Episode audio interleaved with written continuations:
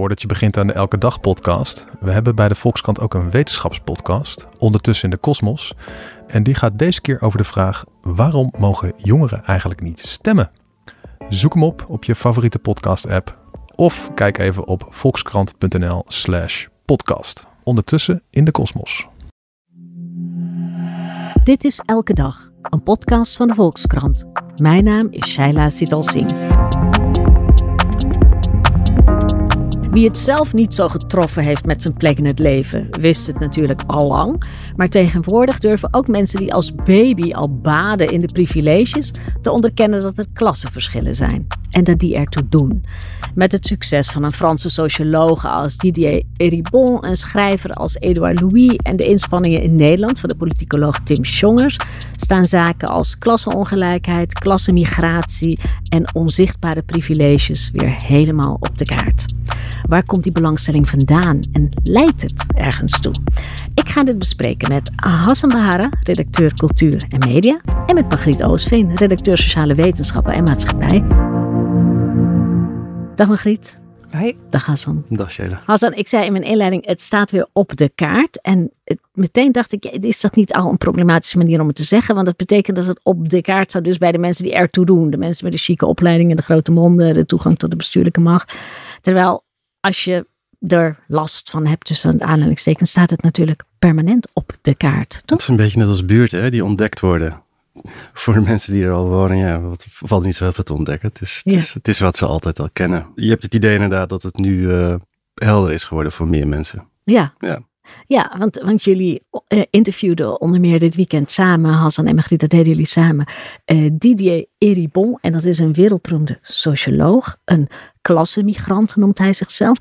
Eh, leg uit, waarom nu? Waarom hem? Wie is hij? Margriet, ik geef jou eens het woord. Voor mij, omdat hij heel mooi past in mijn serie De Wijze Heimaatschappij, die ik begonnen ben voor de wetenschapsredactie. En die Mhm. gaat eigenlijk over de vraag, zijn we nou echt te geïndividualiseerd om grote problemen op te lossen? Van oorlog tot klimaat en alles ertussenin. Nou, het antwoord is gelukkig tot nu toe opvallend vaak nee. Eribon is heel erg bezig met dat verschil tussen de individuele ervaring en eh, wat je als collectief eraan kan doen. Dus daarom vond ik hem interessant. En nu in de opmaat naar de verkiezingen is hij eigenlijk extra interessant. Want wie zich verbaast over het feit dat nog steeds zoveel mensen rechts lijken te gaan stemmen, die kan bij hem een antwoord vinden. Want het is niet leuk, het is geen leuk verhaal voor links, maar denk ik wel heel belangrijk. Het heeft erg te maken met wat jullie net al zeiden: van iets te laat doorhebben dat iets op de kaart moet worden gezet. Door de mensen die ertoe doen. Door de mensen die de macht hebben. Want hij noemt zichzelf een klassenmigrant, eh, Hassan. Hoe is hij eh, zelf, ehm, nou ja, een, beroemd socioloog geworden? Hoe heeft hij een voet tussen de deur gekregen? Zijn klassenmigratie is denk ik heel erg terug te voeren op eh, bepaalde persoonlijke omstandigheden. Hij, hij, eh, groeide op in een, eh, in een armoedig arbeidersmilieu. Maar het zelf vroeg door dat hij ook homoseksueel is. En, en hij groeide op in een ja, behoorlijk eh, masculine macho-omgeving. En dan is denk ik als iemand, als je van jezelf doorhebt dat je niet helemaal goed past in, dat, in die omgeving, dan is er denk ik een inner drive om daar ook weg te komen. En Ja. ik denk dat voor hem de motor was om ergens niet zozeer van ik moet eh, klimmen op de maatschappelijke ladder, maar ik, moet, ik hoor hier niet en ik moet ergens anders zijn. En ik denk dat dat de aanzet voor hem is geweest om eh, zich ja, op een bepaalde manier te ontwikkelen die eh, radicaal verschilde van het milieu waarin hij is eh, opgegroeid. En dat hij op die manier stap voor stap gaan, gaan klimmen is op de sociale maatschappelijke ladder. Dus is gaan studeren, weg is gegaan van waar hij vandaan kwam. Zelfs zover wist te brengen dat hij echt doorstoten naar, ja, naar de intellectuele crème de la crème van, van Frankrijk. Ja, het is een beetje een genre in Frankrijk. Hè? Edouard Louis natuurlijk, Ja. de schrijver, die eigenlijk een vergelijkbaar verhaal heeft. Hè? Ook homoseksueel in een arbeidersmilieu, wat, nou ja, waar, waar eh, nou ja, niks, eh, niks goed ging, zeg maar. Ook ja. uitgevlucht, ook zo gevierd geworden. Is het, is het typisch Frans? Ik weet niet of het typisch Frans is, maar het is wel, laat ik zo zeggen, zo, zo, zover ik weet, wel typisch Frans om er eh, op een academische manier over te schrijven, op te reflecteren. Hmm. Dat wel. Eh, de bibliotheek die in Frankrijk over dit onderwerp eh, geschreven is, die is net wat voller dan je in Nederland zult hebben. En Maar hij was bevriend met Bourdieu, hè? Pierre Ja. Bourdieu, de beroemde socioloog die eh, het cultureel kapitaal op de kaart zette. Ofwel Ja, hoe die dat hoog- begrip heeft gemunt, Ja. hè? dat er zoiets bestaat als cultureel En dat is dan hè, hoe hoogopgeleide mensen zichzelf uh, distancieren, zeggen ze eigenlijk in het Frans, van andere mensen door bepaalde boeken te lezen, naar bepaalde muziek te luisteren, smaak te hebben, wat we, zij dan smaak noemen. En um, Iribon was bevriend met hem, heeft twintig jaar lang bijna iedere dag met hem getelefoneerd. En die lijn, die zie je wel echt doorgaan bij hem. En ook het mooie eigenlijk bij Edouard Louis, die weer een leerling van Eribon ja. is, zoals hij het was van Bourdieu. Ja. ja. Ik denk dat het in Frankrijk ook, denk ik, misschien die klasverschillen ook explicieter zijn. Niet dat ze niet in Nederland bestaan, maar daar misschien net iets nadrukkelijker uh, aanwezig zijn. En waardoor, denk ik, ook mensen misschien sneller uh, tot, tot het idee komen om hier uh, hun academische of schrijverscarrière aan ja. te wijten. Nou ja, want daar wilde ik eigenlijk naartoe. Hè. Die klassenverschillen in Frankrijk zijn misschien wat evidenter, maar ze zijn er in Nederland ook, toch? Uh, ja, absoluut. Ik denk alleen ja, veel implicieter, uh, onnadrukkelijker op het eerste oog, denk ik. Het ja. wordt meer ontkend in Nederland. Nou, ontkend. Technisch hebben wij echt een meer egalitaire samenleving, Ja. zoals Mhm. het dan heet onder sociologen. We hebben minder schotten. Ja. Bijvoorbeeld het percentage tweede generatie kinderen dat naar een hogere opleiding gaat, HAVO of VWO, is echt helemaal niet zo slecht. Mhm. Dus wat dat betreft is het in En Frankrijk de tweede generatie migranten bedoel je? Maar wat het in Nederland ingewikkeld maakt, is dat er een soort taboe ligt op de klassen die er wel zijn.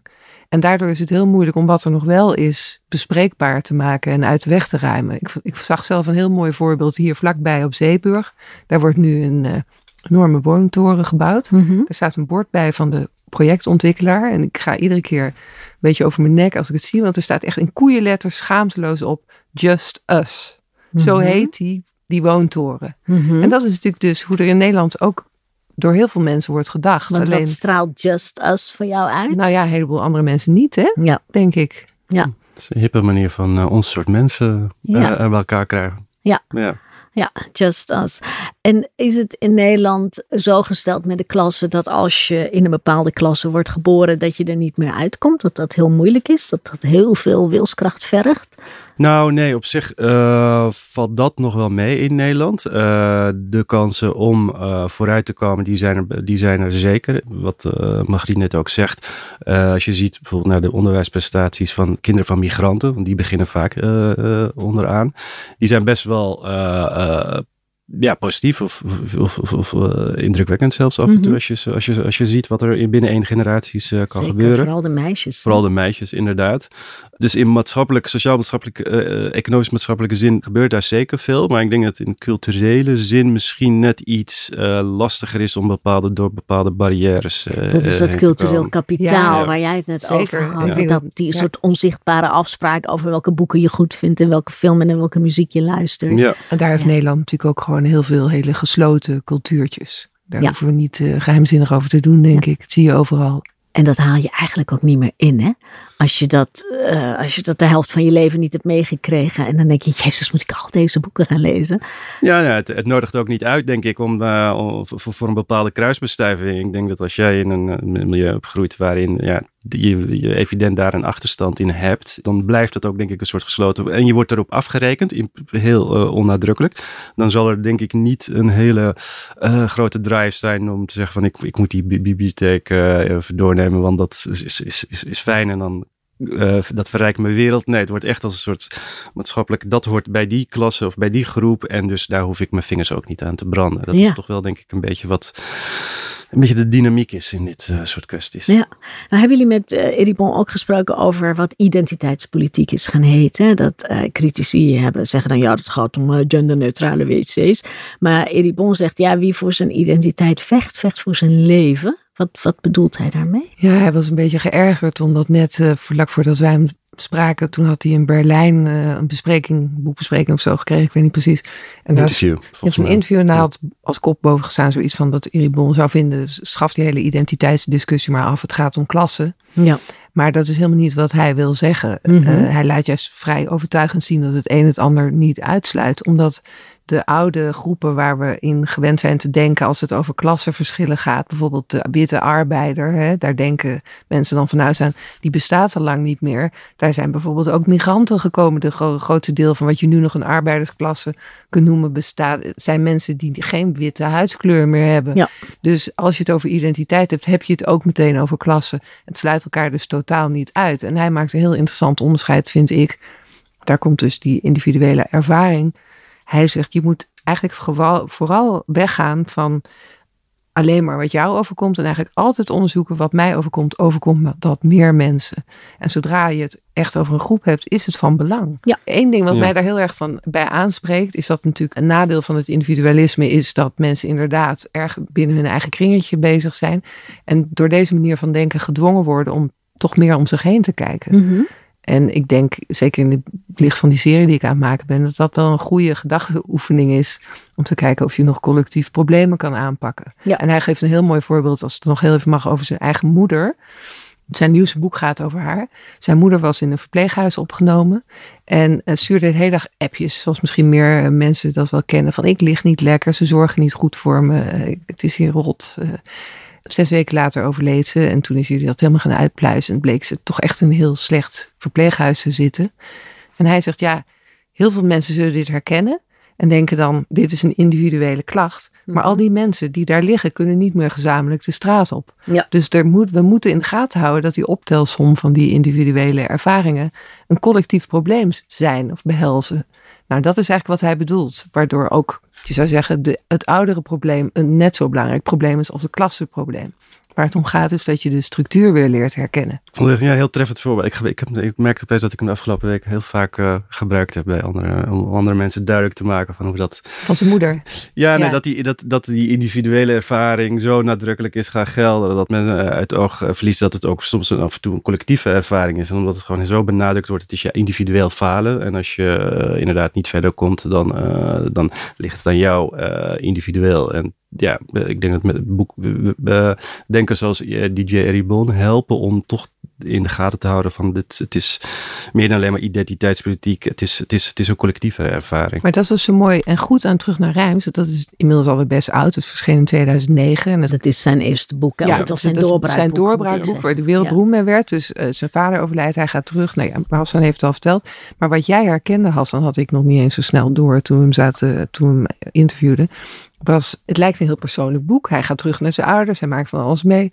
Maar jij zag van alles wat u daar heeft opgeschreven is geen individuele ervaring. Hmm. Dat is herkenbaar voor is iedereen die het heeft meegemaakt. Ja. En toen zei hij ook van ja, ik heb alles geschrapt wat puur particulier was. Dus ik Ja. heb alleen maar overgehouden in dat boek. Dus het lijkt, en daarom noemt hij het ook geen autobiografie, maar een auto-analyse. Heel Frans natuurlijk. Ik kan alleen een Frans van Maar, ehm, Ja.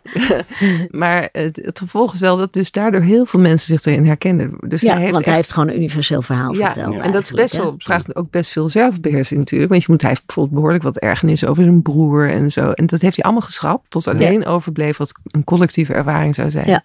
Oké. Het gaat ook over schaamte. Schaamte die, ehm, die je altijd hebt als je op een plek komt waarvan je het gevoel hebt dat je er niet thuis hoort. En eh, hij, hij, schrijft er zelf ook over Eribon van nou, eh, hij knipte zijn vader van een foto af waar hij op stond. En omdat hij zich schaamde voor zijn vader. Hij, hij, hij wilde op een gegeven moment niet dat zijn moeder werd geïnterviewd, want hij schaamde zich eigenlijk. Wat voor rol speelt schaamte? Gigantische zeker. Ja, kijk, hij, hij eh, is, ook heel tekenend eh, wat hij eh, niet in dit boek zegt, maar volgens mij meer in interviews. Dat hij het makkelijker vond om in die Parijse intellectuele, in het intellectuele milieu daar, makkelijker vond om als gay uit de kast te komen. Dan als kind van een, eh, eh, van, van een arbeidersklasse. Oké. Ja, dus dat zegt denk ik heel veel over de, de, de schaamte die jou waarmee je die geschiedenis eh, probeert te onderdrukken. En is dat schaamte voor waar je vandaan komt? Is het schaamte voor hoe er thuis, voor de manieren thuis? Is het schaamte? Wat, wat, wat is het? Nou Ja, het is schaamte voor armoede, denk ik. Schaamte voor omgangsvormen. Schaamte voor de, ja, misschien de ongecultiveerdheid van het milieu waar je vandaan komt. Ja. In vergelijking met waar je terecht bent gekomen. Dat zijn allemaal dingen die die eh, schaamte met de jaren misschien zelfs sterker maken dan wanneer je er zelf midden, nog middenin zit. En wat Ja. ik ook wel goed vind van Bon, hij is dan, je bent dan geneigd om aan iemand die het heeft meegemaakt vragen, god, hoe was het voor jou? En eh, alsof het allemaal in jouw hoofd zit. Maar wat hij juist zegt, dus het is een sociaal construct, echt een sociologische opmerking natuurlijk, Hmm. maar in zijn geval wel heel erg waar. Hij noemt bijvoorbeeld het een beetje grapjes maken over iemand omdat hij bijvoorbeeld niet de juiste opleiding neemt, heeft. Hè, wat in zijn geval ook is gebeurd, omdat hij nooit is gepromoveerd, omdat hij moest werken voor zijn geld. Dat noemt hij eh, een daad van geweld. En in zekere zin is dat ook zo, want hij zegt, ja, daarmee maak je mensen meteen tot inferieure wezens die je op hun plek zet. Ja.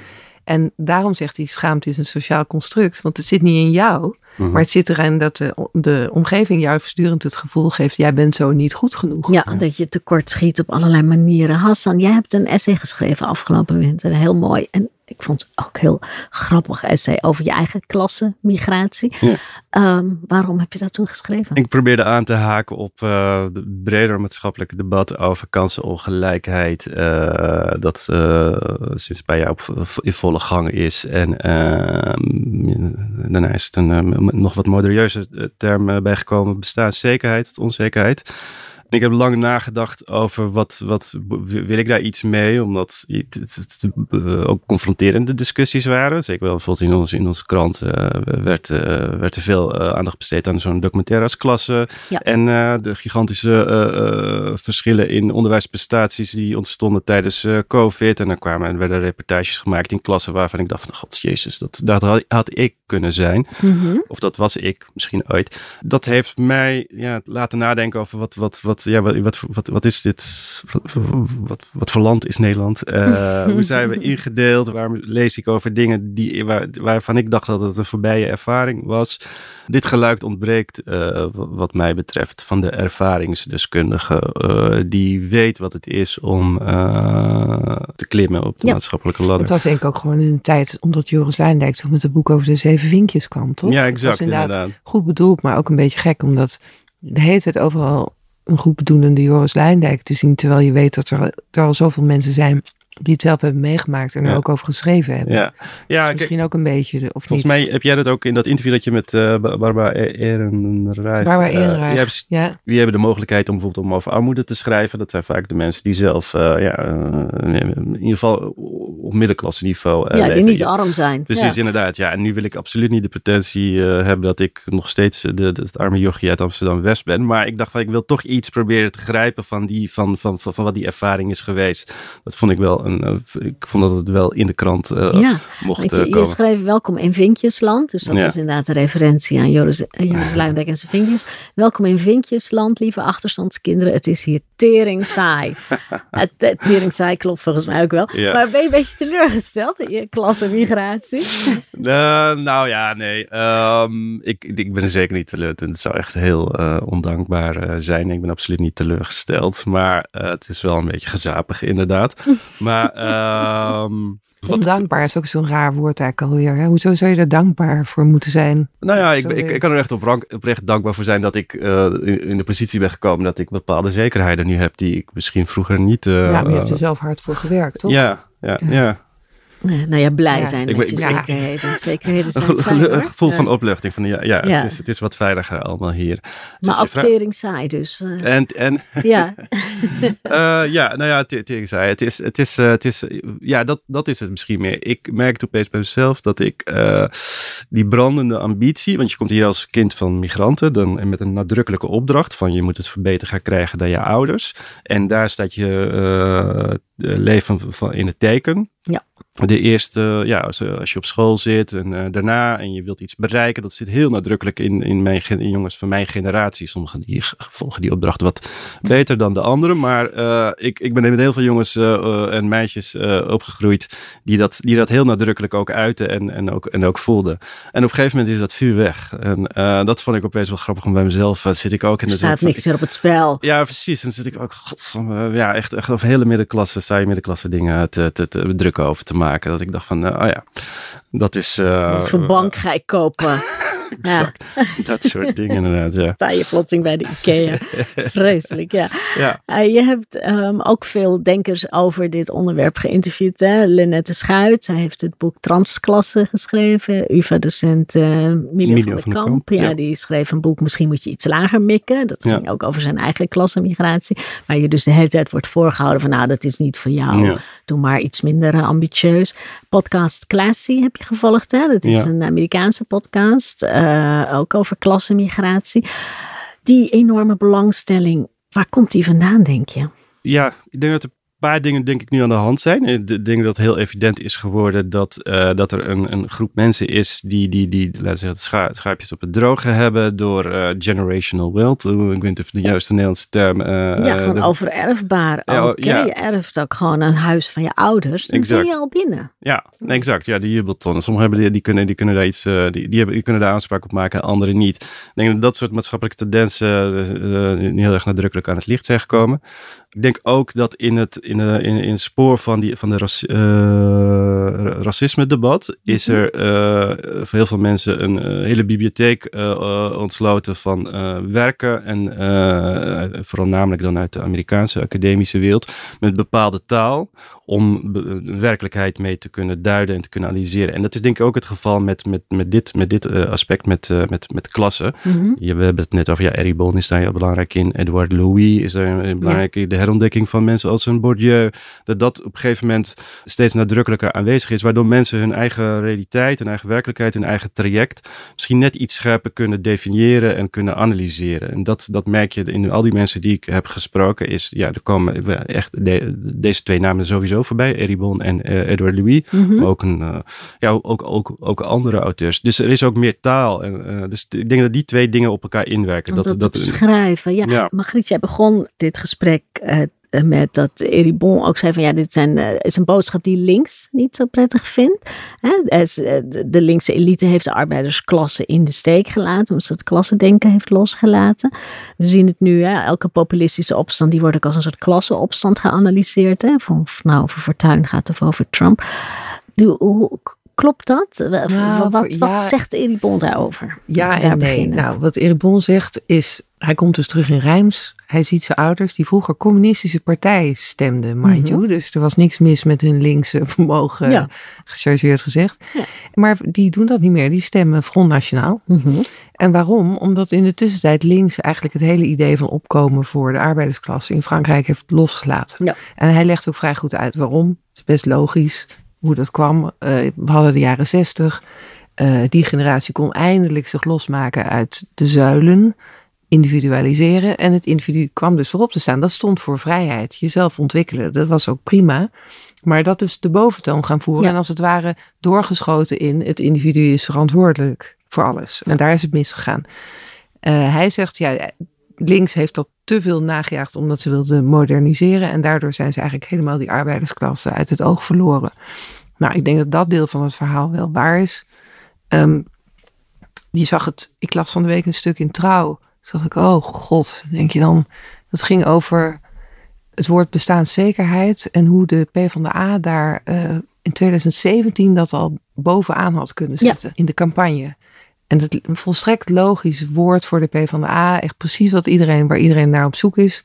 En je moet weten, ik heb natuurlijk tien jaar lang verslaggeverscolumns gemaakt in heel Nederland. Daarvoor heb ik oneindig veel PVV'ers gesproken die vroeger PvdA stemden. Ja. En altijd als je vraagt waar komt het op neer, heeft het niks te maken met een hekel aan buitenlanders. Maar gaat het om dat ze zich volkomen genegeerd voelen. En heeft heel veel te maken met die bestaanszekerheid. En dan lees je. Met dat neerkijken op mensen met ja, minder cultureel kapitaal. Nou, dat is heel interessant. Daar heb ik eerder in mijn serie uh, een socioloog uit Rotterdam over geïnterviewd. Kjell Noordzij, die is daar mhm. net dit jaar op gepromoveerd. En liet zien dat mensen met een praktische scholing eigenlijk niks meer herkennen. En let erop, dat zijn 60% van de Nederlanders is dat. Mhm. hè? Die herkennen niks meer in politici. Ja. 90% is hoog, hoger opgeleid, theoretisch geschoold. Daardoor groeit die afstand. Ze hebben het gevoel, het zijn hele andere culturele wereld vertegenwoordigen die inderdaad op hun neerkijkt. Ja. Nou, en als dan vervolgens, als je dan leest dat de PvdA ook nog eens een gouden kans had om als eerste bestaanszekerheid bovenaan te zetten. En ze vonden dat even niet zo belangrijk, omdat ze nadruk wilden leggen op vernieuwen of iets dergelijks. Als ja, mensen, ze vonden het woord een beetje stoffig, dat was het. Maar als mensen in onzekerheid zijn, nou, iets niet willen is het vernieuwen. Die klampen zich vast aan wat ze hebben, weet je wel. Dus je ziet het als het ware onder je ogen misgaan. Ja, en dan word ik wel eens, dan denk je, vraag je wel eens af van hoe ingewikkeld kan het nou zijn? Ja, nou ja, ja, nou ja heel ingewikkeld.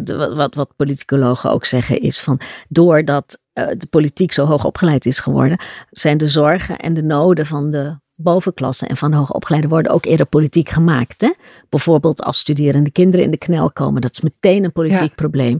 Als ze naar de universiteit gaan en met hun studiefinanciering. Dat is, daar is het hele land plotseling in rep Ja. en roer. Want de politiek is erover in rep en roer. Maar wat toch raar is, is Maar dat gebeurt politiek niet zal zich toch ook- die VMBO doen. Nee, maar je denkt toch wel ook, linkse politici zullen toch eh, inmiddels moeten begrijpen dat die manier van denken waarschijnlijk niet, geen zoden aan de dijk zet als ze nog eens een grote partij willen worden. En dat het dan toch niet doordringt, dat blijft mij eigenlijk wel iedere keer verbazen hoor. Fascinerend. Ja. Ja. Fascinerend. En lukt het in de huidige ver- verkiezingscampagne om de arbeidersklasse terug te winnen? Nou, we spreken nu de dag na de, eh, het debat op SBS. SBS 6, ja. Ik heb dat gisteren zitten kijken. Ik ben sowieso geen fan van debatten, maar ehm, op een of andere manier rolde ik er gisteren in. En het was werkelijk niet om aan te zien.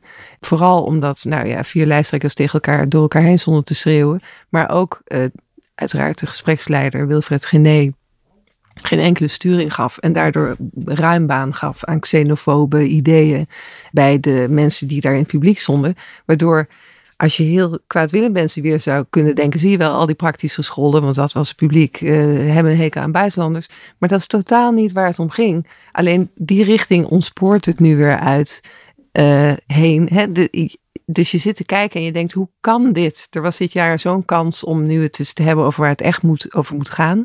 En nu gaat het weer alleen maar over migranten en allemaal zaken die niet het echte probleem zijn. ja. En los van wat je wil of vindt, is het toch iedere keer weer verbazingwekkend om te zien hoe dat zo kan ontsporen. En, en Hassan, als, Mhm. als transmigrant, eh, Mhm. hoe kijk jij tegen de manier aan waarop eh klassenpolitiek wordt eh, geadresseerd, verwoord, klassenverschillen? Ik, ja, een lastige. Je, je werkt inderdaad wel dat ze zich een bepaalde taal probeert toe-eigenen om daar weer aansluiting eh, bij te vinden. Maar ik denk dat, dat die, die scheiding van geest en van, eh, van, van, van milieus nu zo eh, gestold is dat het bijna.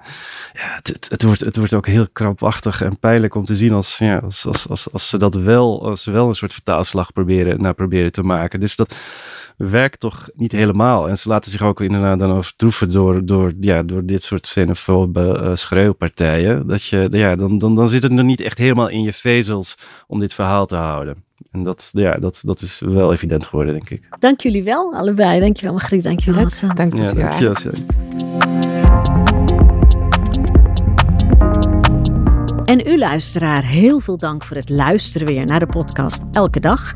Deze aflevering werd gemaakt door Lotte Grimbergen, Rinky Bartels, Julia van Alem, Corien van Duin en Jasper Veenstra. En wilt u de Volkskrant steunen? Dat kan. Dan kunt u gaan naar volkskrant.nl slash podcastactie en daar kunt u heel voordelig een abonnement op al onze producten afsluiten. Want deze podcast is gratis, maar onze journalistiek is dat natuurlijk niet. Dit was voorlopig de laatste keer dat u mij als presentator hier hoort. Ik ga weer wat meer schrijven en mijn collega Esma Linneman zult u de komende weken afwisselend met Pieter Klok op deze plek horen. Tot horens!